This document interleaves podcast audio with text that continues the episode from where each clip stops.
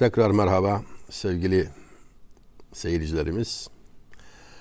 Çok arzu etmemekle beraber birbirini takip eden konular şeklinde programın uzamasını istememekle beraber ele aldığımız şiir bunu gerektirdiği için mecbur kaldık.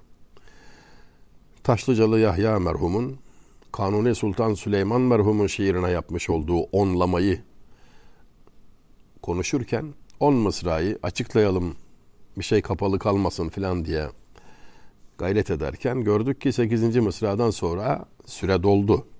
Mecburen bu programa sarkmış oldu. O mısralar şunlardı. Darı dünya cayi firkat menzili mihnet gibi, devleti bir aleti hengameyi zahmet gibi. Şimdi neden devlet sahibi olmak, devlet başkanı olmak, işkenceye tutulmak gibi? Ne oluyor yani? Söz sende, muktedirsin. Hani çok kötü bir tanımlamayla, yanlış bir tanımlamayla aslı aslı kesti kesti ki ya hani bu ne demek şimdi? Bu şu demek.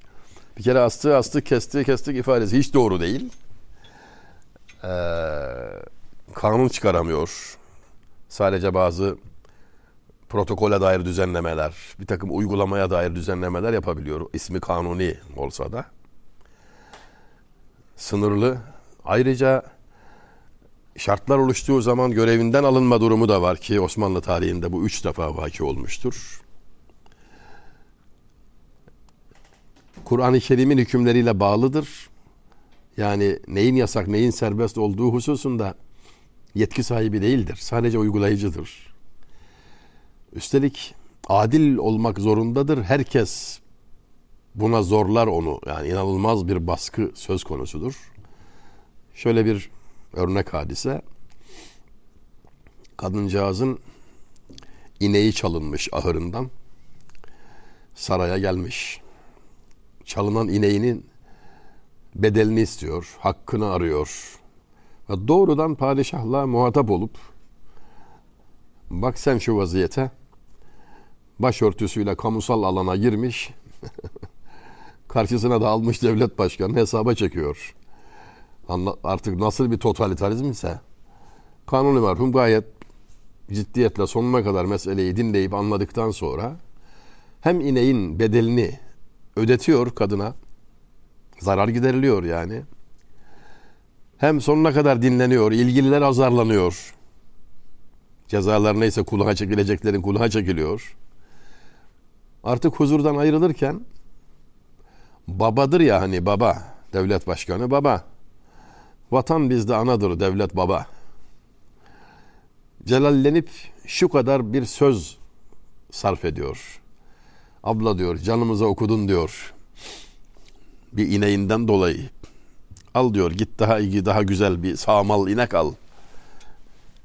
Ancak araştırttım ben, gör, gör, öğrendik ki ahırda doğru dürüst tedbir yok. O ineğin çalındığı duvar yüksek değil. Kilit yok. Yani rahatça elini kolunu sallayıp içeriye hırsız girebiliyor. Evinle de dip dibe. Ayrıca bu inek bağırmıştır. Sessiz gitmez ya. Bir ses olmuştur. Nasıl oldu da uyanmadın? Bu nasıl bir uykudur? Diyor. Cevap çok enteresan.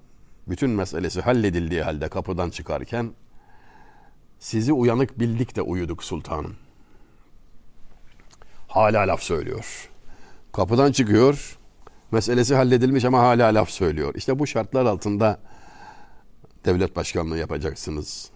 Değil miydi ki Hazreti Ömer halife seçildiği zaman Dicle kıyısında kurt kuzuyu kapsa hesabı benden sorulur diye ağlamıştı. Yerinize oğlunuz geçsin mi tarzında bir teklif gelince bir evden bir kurban yeter demişti. Böyle bir sorumluluk bilinciyle bütün ümmetin sorumluluğunu üstlenmiş olmanın ağırlığıyla vazife yapıldığı için Dağrı dünya cayı firkat menzili mihnet gibi devleti bir aleti hengameyi zahmet gibi. İşte bunları hatırlatıyor. Hem nasihat ediyor hem teselli ediyor. Yani bulunduğun yeri biliyoruz sultanım. Ne yapalım yapacak bir şey yok. Allah güç kuvvet versin. Bir taraftan nasihat ediyor. Kaldı son iki mısra. Taşlıcalı'nın son iki mısrağı. Sağlığın bünyadı yok ayine de suret gibi. Şimdiye kadar söylenen mısralar hastalıkla ilgiliydi, hastaya dairdi. Ve olur ki ey okuyucu sen, ey dinleyici sen, hasta olmadığın için konunun dışında saymış olabilirsin kendini. Fakat aldanırsın öyle düşünürsen. Dikkat et, hasta değilsen bugün hasta değilsin. Her sağlam özürlü adayıdır. Herkes tabut sırasını beklemektedir. Dememiş miydi şair Baki? Unfu vanı sıhhata ey Baki mağrur olma kim? Lacerem her hayy dana irtihal üstündedir. Gençliğin enerjisine güvenip de ölüm, hastalık benden uzak filan gibi düşünme. Sadece sıranı bekliyorsun o kadar. Otobüs durağında kuyrukta bekleyenler gibiyiz her birimiz. Tabut sıramızı bekliyoruz. Ona benzer şekilde sağlığın bünyadı yok. Dayanıklılığı yok, temeli yok. Ayine de suret gibi. Geçicidir yani aynadaki görüntü gibidir. Bugün var yarın yok. Ayine de suret gibi. Sağlığın bünyadı yok ayine de suret gibi derken bizim dikkatimizi çekiyor yani. Hasta değilsen konu senden uzakmış gibi düşünme. Ve son mısrada da biraz önce hani bir iki mısra önce biraz sigaya çektiği padişahın gönlünü almak ister gibi hamiş yapıyor. Oraya bir güzellik koyuyor. Matlağı şahı cihanın maşrıkı hikmet gibi. Hele bak diyor cihan padişahının giriş beyti. Ne kadar güzel. Sanki doğudan hikmet güneşi doğar gibi söylemiş. Matlağı şahı cihanın maşrıkı hikmet gibi iki nokta üst üste enter halk içinde muteber bir nesne yok devlet gibi olmaya devlet cihanda bir nefes sıhhat gibi. İşte burada da kanuni ne dedi? Halk içinde muteber bir nesne yok devlet gibi. İnsanlar diyor sahip olmadıkları şeyi çok kıymetli addederler. Neye sahip değilse ona imrenirler. Zannederler ki devlet sahibi olmak, makam sahibi olmak mutluluk vesilesidir, yeterlidir. Ölüler zannediyor ki diriler her gün helva yiyor. E öyle değil. İşin aslı o değil. Yani dünyanın en büyük devletinin başkanı sıfatıyla rahatlıkla ben söylüyorum ki lütfen dikkat edin. Öyle değil. Burada bulunmak, devletin yönetiminde bulunmak, huzur ve rahat bahşetmek şöyle dursun herkes uyur ben uyuyamam. Neden böyledir? E çünkü olumlu giden bütün işler zaten öyle olması gerektiği için aferini hak etmez. Olumsuz giden her şeyin de sorumlusu devlet başkanıdır. İşte bu ağır sorumluluk altında ömür boyu asla rahat ve derin bir uyku uyumak bile neredeyse nasip olmadan ızdırap içinde gelir geçer. Halk içinde muteber bir nesne yok devlet gibi, olmaya devlet cihanda bir nefes sıhhat gibi. İşte biliyorum ki bu halimle bir nefes sıhhat devlet sahibi olmanın çok üstünde makamda oturmanın çok çok fevkindedir. Sağlığınızın kıymetini biliniz diyor şair sultan. Ben şöyle bakıyorum Kanuni merhum ne kadar şair, ne kadar sultan, ne kadar muhibbi, ne kadar kanuni. Valla bana kalırsa herhalde full time şair, part time devlet başkanı. 4000 gazelden bahsediyoruz yaklaşık. Fazlası var eksiği yok. Bu nasıl bir entelektüel birikimdir? Sanatla meşguliyet hangi seviyededir? Kendisi de dört yabancı dil bilen bir kimsedir. Kanuni merhum. Çok enteresan bir kişilik olarak tarihte yerini almış, yıldız gibi parlayan bir zat. Ve o bize devletin çok önemli olmadığını, mutluluk sebebi olmadığını şimdi böyle bir düşünce tarzı dünyadan ele tek çekmiş, bir lokma bir hırka yaşayan, evi barkı dahi olmayan bir derviş tarafından söylense şaşılmaz. Cihan Padişahı söylüyor. Yani birçok devletin başkanı kanuni merhumun huzuruna çıkıp da muhatap olamıyor mesela. İktidar o seviyede, o kadar güçlü ama o özel hayatını böyle yaşıyor. Hayata bakış açısı bu. Yavuz Sultan Selim'in oğlu muazzam bir şair. Oğlu da, torunu da, ondan sonraki torunu da, hatta sonraki de hep şairdirler. İnce ruh sahibi. Şimdi ben biraz önce 10 mısrayı bitirmiştik. Hepsi 50 mısra olan şiiri. İkinci 10 kıtaya bir giriş yapacağım ama bu kadar geniş izahata bu defa yer vermeyeceğiz. Sizi daha fazla yormak istemiyorum. Söz mesajları çok net olduğu için, günümüze ışık tuttuğu için, bize hayat dersi verdiği için biraz fazlaca açtım bu ilk kıtayı ama ikinci kıtada öyle yapmayacağım. Daha özet, daha seri geçerek 10 mısrayı önce bir okumaya çalışayım.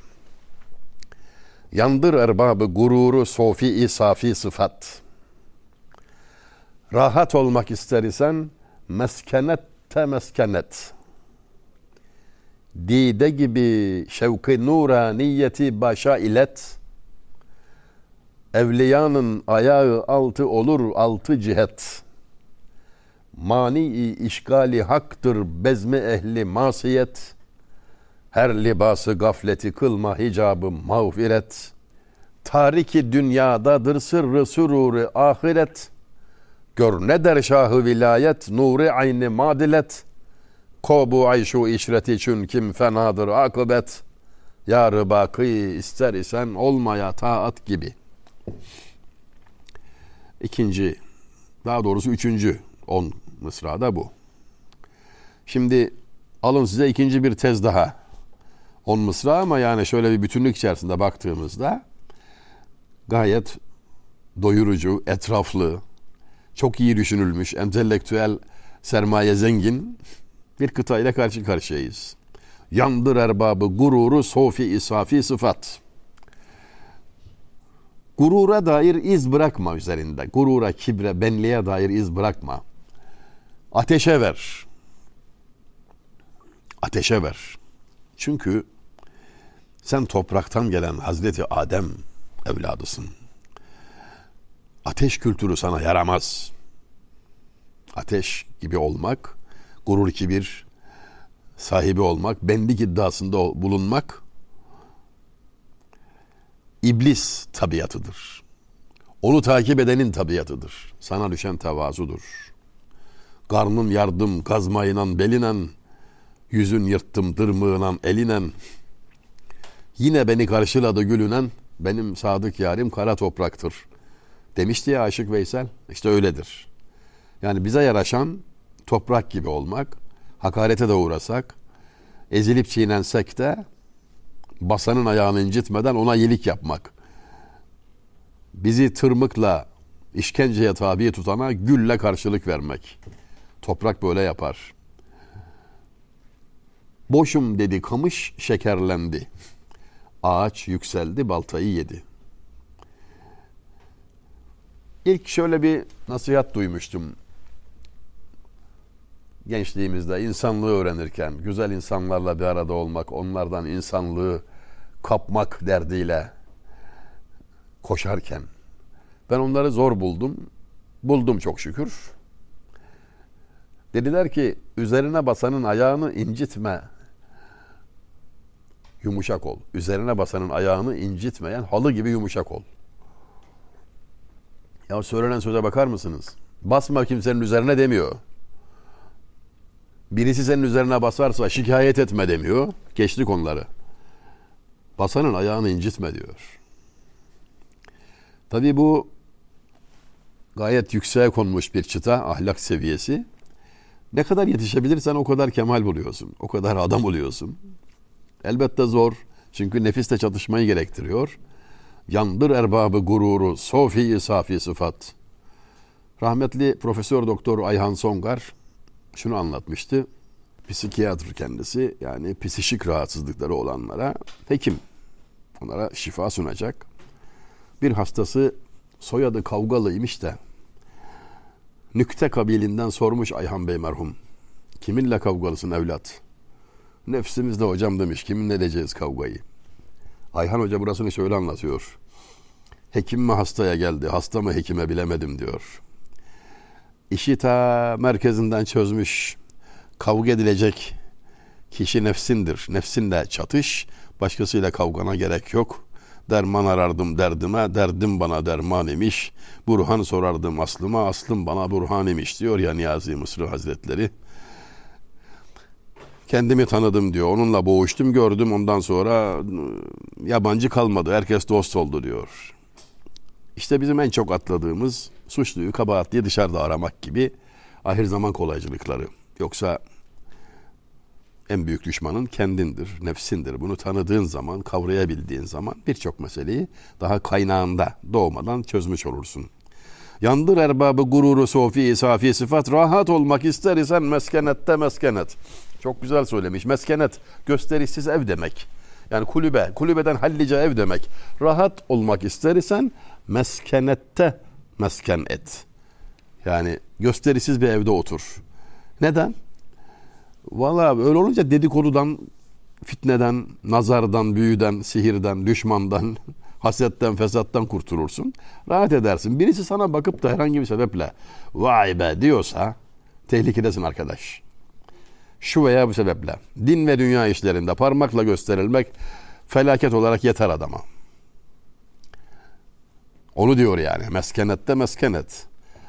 Dide gibi şevk-ı nuraniyeti başa illet. Göz gibi şevk-ı nuraniyeti başa ilet. Vücudumuz her türlü ışığa maruz kalıyor. Ama bunu alıp yorumlayıp görüp beyne ileten sadece iki göz bebeği. Yani toplam yarım santimetre kare var yok. Göz gibi ol. Göz gibi ol. Al, ilet. Yalıtkan olma yani. Aldığını ilet. Dide gibi şevk-ı nuraniyeti başa ilet. Görmekten kendini men etme. Gaflet içinde olma. Mani işgali haktır bezme ehli masiyet. Evliyanın ayağı altı olur altı cihet. İki kavramı karşı karşıya getiriyor. Allah dostlarıyla beraber olursan bütün dünyaya hükmedecek bir güç, bir feyz elde edersin. Allah dostuyla dost olmak, Allah'a dost olmak demektir. Hal böyle olunca bütün dünya karşına geçsin, endişe etme. Ama kötülerle beraber olmak, fasıklarla, günah işlemeyi adet edinmiş olanlarla beraber olmak öbür mısrada anlatılıyor. Maniyi işgali haktır bezme ehli masiyet. Günah işlemeyi adet edinmiş olanlarla oturup kalkma kaybedersin. Çünkü kim olduğun değil, kiminle olduğun önemli. Kötülerle beraber olma. Günahı adet edinenlerle beraber olma. Bu seni cesaret, günaha karşı cesaretlendirir, yüzsüzleştirir, utanmayı kaldırır. Utanmıyorsan ne yaparsan yap buyuruldu malum. Yani insanda haya olmalı. Bir sınır olmalı insanın. Bu insan olmanın ta kendisi. Kötülerle beraber olarak giderek örselenir, giderek yıpranır. Allah göstermesin. Bu ahlak denen şey, bu namus denen şey de öyle bir şey ki ona sahip olan için candan aziz, kaybetmiş olan için yarım arpa tanesi kadar değeri yok. Maniyi işgali haktır bezme ehli masiyet. Her libası gafleti kılma hicabı mağfiret. Gaflet elbisesi giyme. Bu senin yolunu keser. Gafil olma. Tariki dünyadadır sırrı sururi ahiret. Güzel bir mısra koymuş oraya da. Tariki dünya. Dünyayı terk eden. Dedir sırrı sururi ahiret. Yani ahiret neşesini, ahiret derdini, zevkini ancak dünyayı terk etmiş olanda bulabilirsin. İki zıt şeyin sevgisi bir kalpte birleşemez. İki zıddın sevgisi bir kalpte birleşemez. Genel formül cem'i zıddeyn muhaldir. İki zıddın sevgisi bir kalpte birleşemez. Hem dünya hem ahiret olmaz. Hem oğlan evinde hem kız evinde oynanmaz. Yani sen ahiret neşesini tanımak istiyorsan bunun yolu dünyayı terk etmiş olanlara bak. Onlarla otur kalk. Üzüm üzüme baka baka kararır. Ahlakın güzelleşir. Dert sahibi olursun. Derece kazanırsın. Kalbin nurlanır. Zihnin açılır. Kavrayışın artar, ilim öğrenirsin. Gidişatın düzelir. İbadet zevkli hale gelir. Sana şimdi biraz zor geliyor ya. İşte o kalbin hastalığından. İyilerle görüşmek kalp hastalığını tedavi eder ve onun ibadet etmek senin için zevk haline gelir. En büyük nimet, en büyük devlet iman olduğu için düşmanı çoktur. Onu çalmak üzere akıl almaz organizasyonlar vardır. Akıl almaz. Başından beri böyleydi. Son zamanda artık biraz da organize oldu. Böyle bir şey oldu falan. Yani sivil toplum falan haline geldi. Hiç beklenmedik mahfillerden destekler dalarak imanıma saldıracaklarından söğüt yaprağı gibi titriyorum. İmansız ölmekten korkmayan imansız ölür. Korkmak lazımdır. En değerli hazinemiz budur. Allah'a, Resulüne iman, kitaplarına, meleklerine, ahiret gününe, kadere iman. İman bizim ebedi saadet sermayemizdir. Onu korumak için ne yapsak azdır. Her şey bir tarafa en önemli mesele odur. İşte bu da iyilerle beraber olmakla mümkün olabilir. Aramak lazımdır. Az da olsa daima vardır. Tariki dünyadadır sırrı süruri ahiret. Tariki dünyadadır sırrı süruri ahiret. Ahiret neşesi sonsuz hayata dair zevk, neşe, istek dünyayı terk eden de bulunur. Ona yakındır. Gör ne der şahı vilayet nuri aynı madelet. Bak diyor sultan şahı vilayet. İki manada da yani hem evliyalık yolunun şahı hem de vilayetler çeşitli vilayetlerin başında devlet başkanı şahı vilayet. Nuri aynı madelet adaletin, dengenin göz nuru olan, göz bebeği olan sultan bak ne diyor? Kobu şu işret için kim fenadır akıbet. Yarı bakı ister isen olmaya taat gibi bu gösterişi, tantanayı, parlaklığı, ne bileyim hava atmayı bırak bunlardan bir şey çıkmaz. Kobu ayşu işreti için kim fenadır akıbet. Yarı bakı ister isen olmaya taat gibi. Kalıcı dost istiyorsan taat gibisi yoktur. İyilik sevaptır gerçek dostun, kalıcı dostun. Yoksa biriktirdiğin mal geride kalır. Beslediğin bedenin toprak olur. Sana hiçbir şey kalmaz. İflastan başka bir neticesi olmaz ama senin ruhi mukaddes, ruhi mukaddesin, aziz ruhun ancak güzelliklerle, taatla ebedi hayatında mutluluk bulur. Evin önünden geçiyordu Pir Sami Hazretleri. Kadın türkü söylüyordu. Türkünün sözleri şunlar idi. Al almanın beşini, topla eteğin peşini. Yalınız yatamam ben, verin benim eşimi.'' Talebelerden biri kadıncağıza çıkışacak oldu. Hocam buradan geçerken bu türkü söylenir mi diye. Ancak Pir Sami duruma el koydu. Kadın ne güzel söyledi niye itiraz ediyorsunuz? Al almanın beşini dediği sabah öğle ikindi akşam yatsıdır. O beştir. Topla eteğin peşini dediği kefenin yanında yaşa öleceğini unutma demektir. Yalnız yatamam ben verin benim eşimi dediği de kabirde yalnız yatılmaz amel gerek demektir. Abla ne söylüyor siz ne anlıyorsunuz demişti. Sevgili seyircilerimiz bir sonraki bölümde ecelden aman varsa görüşebilmek ümit ve dileğiyle şimdilik Allah'a ısmarladık.